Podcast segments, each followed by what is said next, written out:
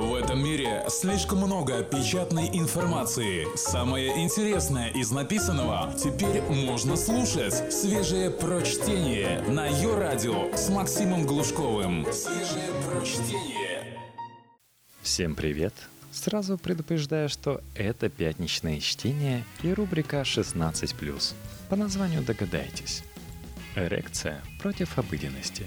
Как примирить эротику и быт. Знаменитый психотерапевт Эстер Перель на протяжении десятилетий исследовала сексуальную сторону длительных отношений. Ее новая книга «Размножение в неволе.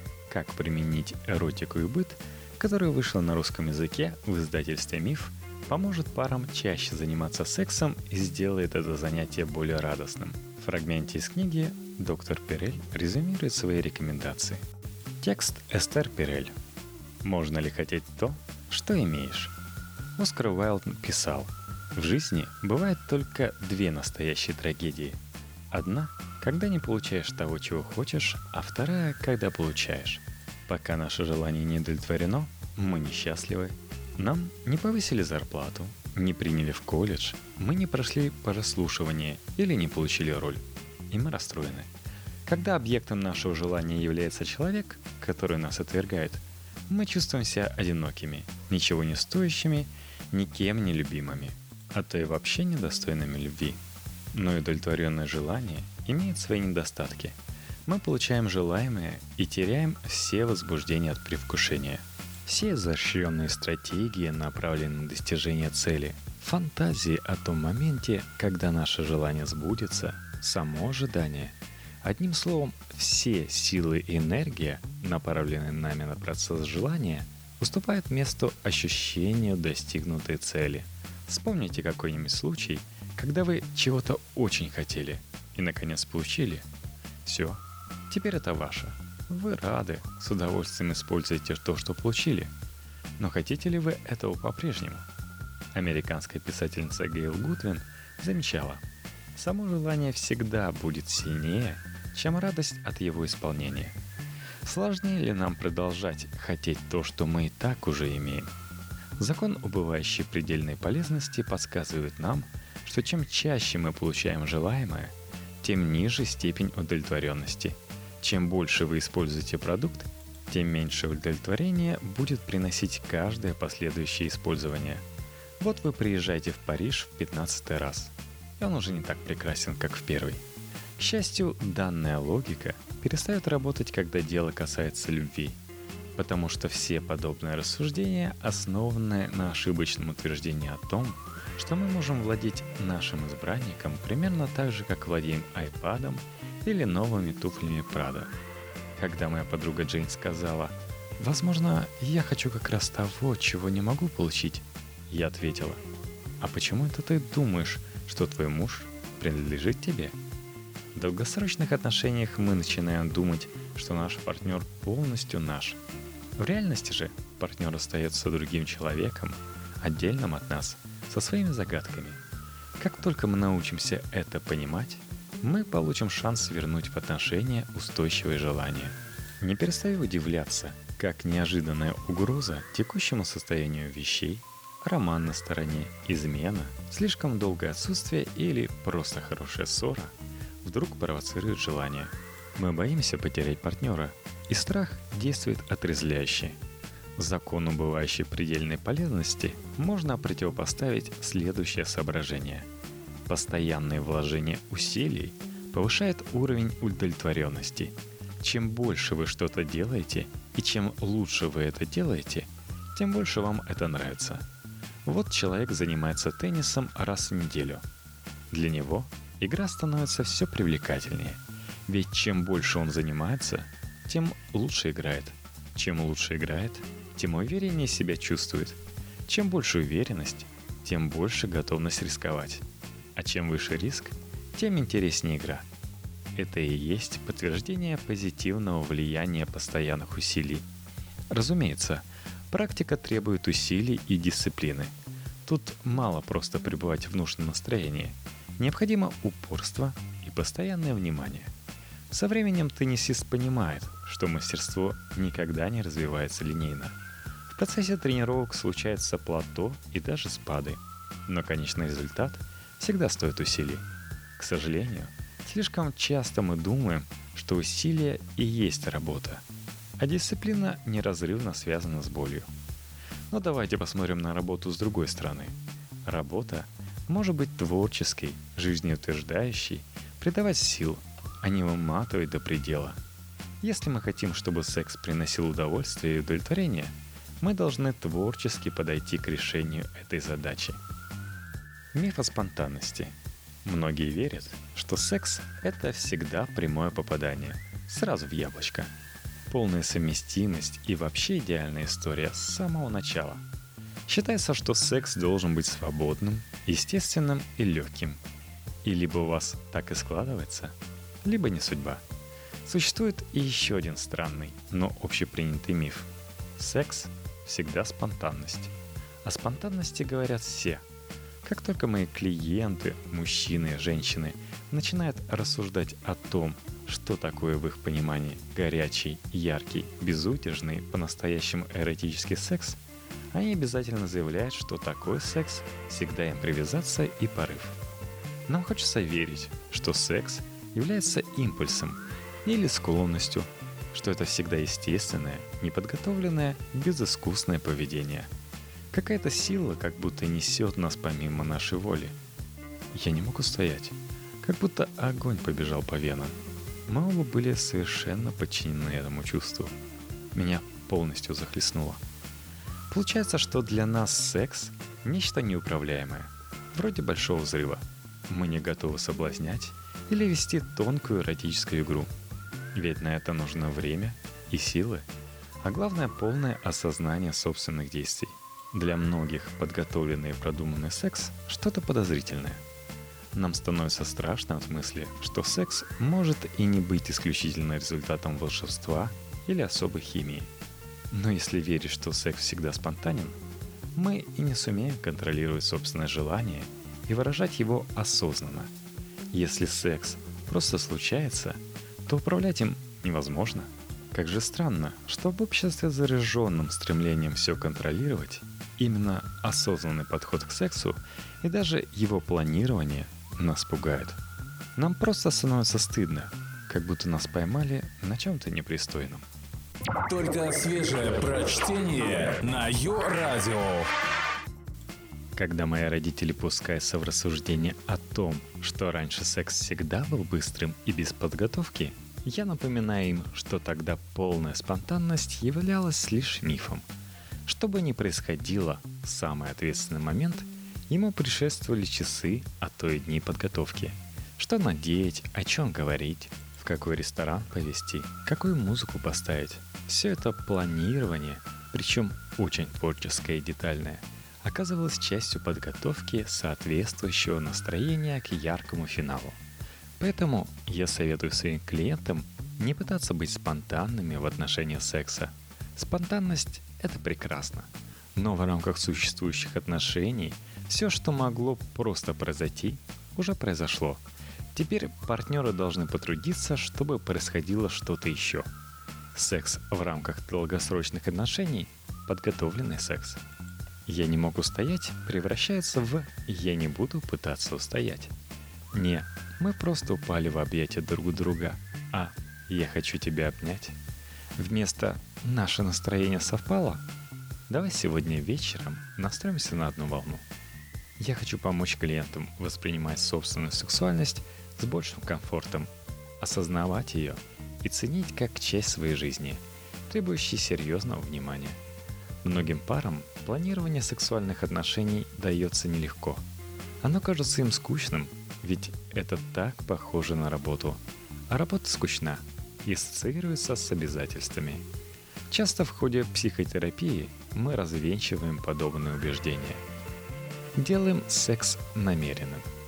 Доминика Рауль жалуется, что их сексуальная жизнь стала слишком тоскливой. В начале их романа, когда Рауль жил в Майами, расстояние между ними не оставляло места рутине. Оба ждали выходных, выходные получались нескучными. Теперь партнеры живут вместе, и в свободное время они в основном занимаются разными бытовыми делами. Я не могла не заметить, что домашнему хозяйству они уделяют довольно много внимания. о сексуальной жизни внимания достается как раз все меньше. Как будто для секса нужно что-то совсем другое. Стирка же не произойдет сама по себе. Доминик встает в оборонительную позицию. «А секс произойдет?» – спрашиваю я. Доминик делает вид, что не понял, что я имею в виду. «Ну, а что мне отмечать секс в календаре, что ли? Четверг, 10 вечера? Это просто глупо», – отвечает он. «Если вы не хотите, чтобы секс был просто одним из дел вашего списка, то и не относитесь к нему так», – отвечаю я. «Я не говорю, что надо планировать по календарю. Нужно создавать некое эротическое пространство. Для этого требуется время. Что произойдет в этом пространстве, мы не знаем, но само пространство должно быть создано сознательно и намеренно.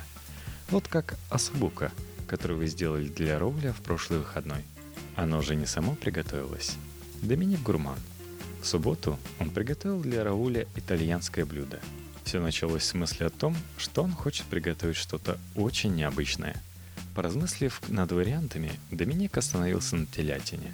Потом поехал в итальянский квартал, купил лучшее мясо. В пекарне Гринвич Виллидж купил свой любимый хлеб из пшеницы твердых сортов. А в магазинчике Сохо не забыл приобрести шоколадные каноли. А потом еще съездил на другой конец города за бутылкой отличного вина. В общем, потратил почти целый день. Зато ужин получился роскошным. Настоящее эпикурейство. Все было спланировано и организовано, чтобы получить удовольствие. «Да, поработать пришлось», — соглашается Доминик. «Но мне это нравится. Я не чувствую, что как-то особенно напрягаюсь». «Но почему же секс тогда кажется вам повинностью вроде работы?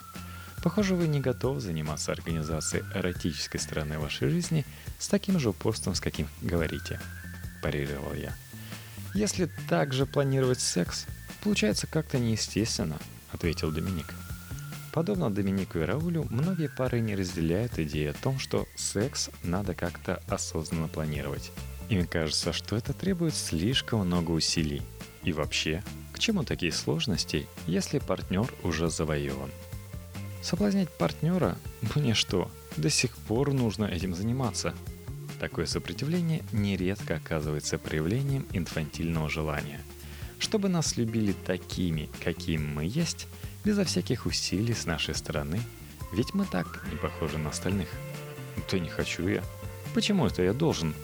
Ты должна меня любить, несмотря ни на что».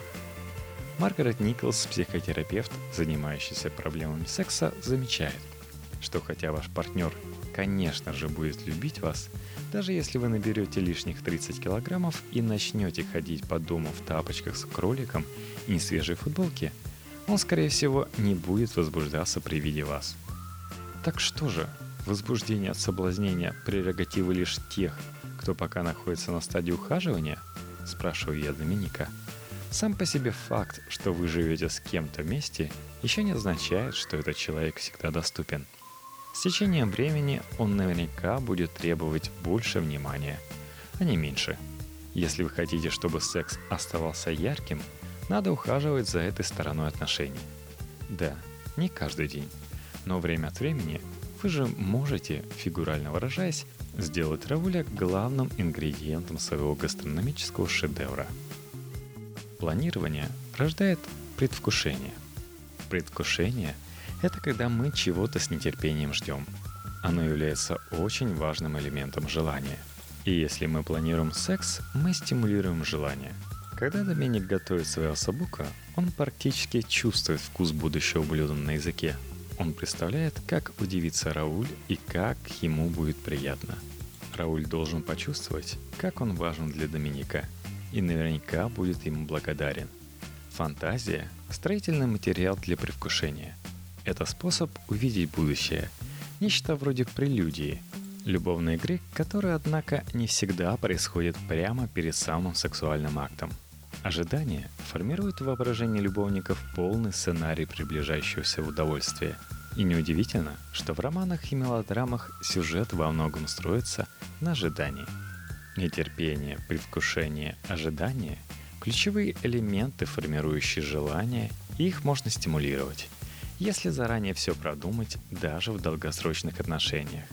Когда Нил и Сара отправляются развлекаться в субботу вечером, они обязательно планируют некоторые вещи – ужин, музыку, а потом секс. Раньше приятный вечер резко заканчивался, как только Сара, вернувшись домой, начинала прощаться и расплачиваться с бэбиситером. Я вдруг снова становилась матерью, и вся романтика просто улетучилась. Теперь с бэбиситером разбирается Нил, а я иду прямиком в спальню. Так мы сохраняем настроение. У пары 3 детей. Сара занята ими каждый день с утра до вечера. Она объяснила Нилу, что ей очень сложно выйти из роли матери, а возвращается она в нее за секунду. Я думал, что дело просто в настроении, но давно уже избавился от этой иллюзии. Ждать настроения можно до второго пришествия. Я люблю все планировать, ведь тогда я жду приятного вечера, играя тем временем с Барби и проверяю уроки. Сара предвкушает не просто секс. Для нее этот вечер – настоящий ритуал. Супруги проводят вместе целый вечер, как взрослые люди, и на время выключаются из повседневности. Их любовная прелюдия длится несколько часов.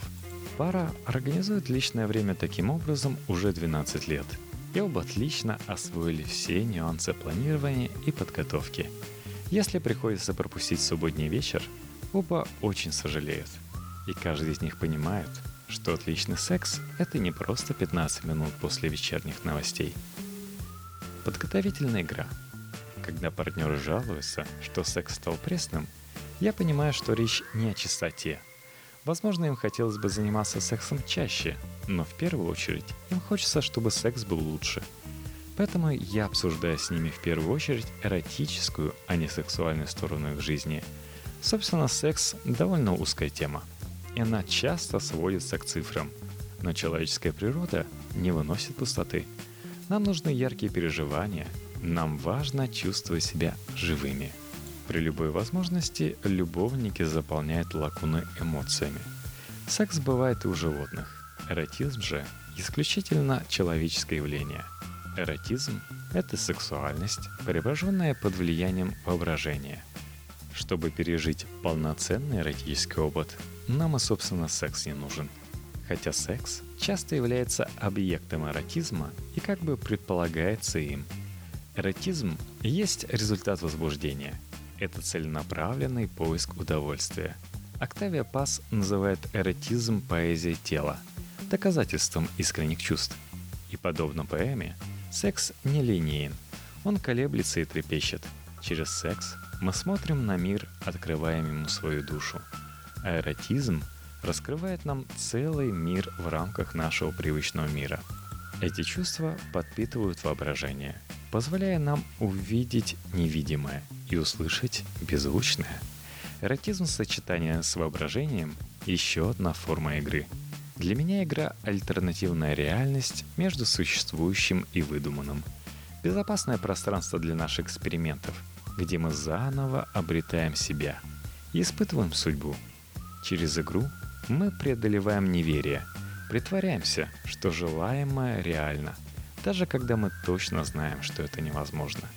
Но здесь не место жестокой объективности. Игра по определению беззаботна и не связана с сознательным.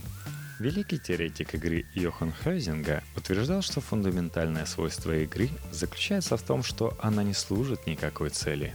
Бесцельность, присущую игре, сложно увязать с современной культурой, требующей эффективности и постоянной ответственности. Все чаще мы оцениваем игру по ее результатам. Мы играем в сквош ради кардионагрузки. Мы водим детей на ужин, чтобы развивать их вкус. В отпуск едем, чтобы зарядиться энергией. Но если мы боимся чужой оценки, зациклены на результате, измучены самоанализом, то вряд ли у нас есть шанс просто получить удовольствие. В детстве игра являлась для нас самым естественным делом. Но с возрастом наша способность играть резко сокращается. Для многих из нас секс – единственная область, где мы еще позволяем себе играть. Это, по сути, мост в наше детство. Разум, давно наполнившийся разумными убеждениями, стал серьезным, а тело пока остается свободной зоной, не до конца покорившейся здравому смыслу. Занимаясь любовью, мы возвращаемся в моменты полной свободы, которые переживали в детстве, еще будучи незнакомыми с чувством неловкости и оценивающими взглядами окружающих. эротический интеллект. Время от времени не встречаются пары, которым удается сохранить в отношениях некоторую игривость как на людях, так и в спальне. Они не утратили живость чувств и физически активны. Их сексуальное желание не слабло. Даже в контексте современной культуры, в центре которой находится немедленное вознаграждение за любое действие, такие люди смотрят на соблазнение как на процесс, ценный сам по себе. Даже спустя 10 лет после знакомства Джоанна заводит своего партнера, назначая ему свидание в мотеле неподалеку от дома. Когда Дарнелл отправляется с подругой в гости, они делают вид, что не знают друг друга. Эрик рассказывает, что если они с женой возвращаются домой поздно, иногда занимаются любовью за домом. Такое вот тайное удовольствие они выдумали себе перед тем, как вернуться к детям. Каждый год Айвен и Рэйчел уезжают на пару дней вместе с несколькими парами свингеров и там меняются партнерами. Вместо того, чтобы таиться друг от друга, у нас секрет от всего мира. Джессика регулярно развлекает своего мужа, когда ему приходится проводить за рулем долгое время. Она переговаривается с ним по рации и откровенно дразнит. Каждое утро Лео признается ей, что ему страшно повезло заполучить такую жену, и говорит он это вполне искренне, хотя со дня свадьбы прошло уже 50 лет. Для всех этих пар игривость и шутливость – центральный элемент отношений. Эротизм распространяется далеко за пределы собственно полового акта. Заниматься любовью они могут по-разному, по расписанию или спонтанно, душевно или эгоистично, попросту или затейливо, горячо или спокойно. Но секс для них всегда радость. Это удовольствие, а не обязанность. Они ценят эротику и обожают все связанное с ней безумие. Они любят секс, и особенно секс друг с другом. И они не жалеют времени и сил на создание эротического пространства. Как и у всех пар, у них случаются периоды, когда желание засыпает. Партнеры отстраняются друг от друга или просто каждый погружается в свои дела. Но они не паникуют, думая, что с ними случилось нечто ужасное. Они понимают, что интенсивность эротической жизни переменчива, а желание периодически спадает, а то исчезает на время. Но если постараться, можно вернуть в отношения чувственный трепет. Для таких людей любовь – это сосуд, содержащий и надежность, и приключения. А верность дает самое ценное из всего, что есть в жизни – время. Брак – не конец романтических отношений, а только начало. Эти люди знают, что у них еще впереди много времени, чтобы сделать отношения глубже, чтобы экспериментировать и совершать ошибки. Они воспринимают свою связь как нечто живое и развивающееся, а не как свершившийся факт. Они сообща пишут общую историю, в ней много глав, и ни один из партнеров не знает окончания. Всегда найдутся места, где они еще не побывали, и кругом можно открыть что-то новое, прежде оставшееся незамеченным. Современные отношения – это котел, в котором кипят противоречащие друг другу устремления и желания. Мы хотим безопасности и возбуждения, опоры и возможности оторваться от реальности, комфорта любви и накала страсти. Мы желаем всего и сразу, и лучше бы с одним человеком. Мы пытаемся сбалансировать бытовое и эротическое, и это непросто, удается лишь на время. Мы должны одновременно и знать своего партнера, и понимать, что он остается загадкой. Мы добиваемся надежности, но остаемся открытыми новому. Мы культивируем эмоциональную близость, уважая частное пространство друг друга. Мы то вместе, то порознь, то сливаемся в какофонии. Желание не терпит границ. Верность не должна уничтожать свободу. Чтобы сохранить эротическое пространство в совместной жизни, нужно активно и осознанно над этим работать. Нельзя верить в то, что брак – скорее серьезная работа, чем игра. Что страсть – только для молодежи. Нужно преодолеть амбивалентность по отношению к удовольствию, дискомфорт к сексуальности, особенно в контексте семейных уз. Проще всего просто жаловаться на скучный секс. Создать же и развивать эротическое пространство в семье – это открытое и героическое неповиновение обыденности.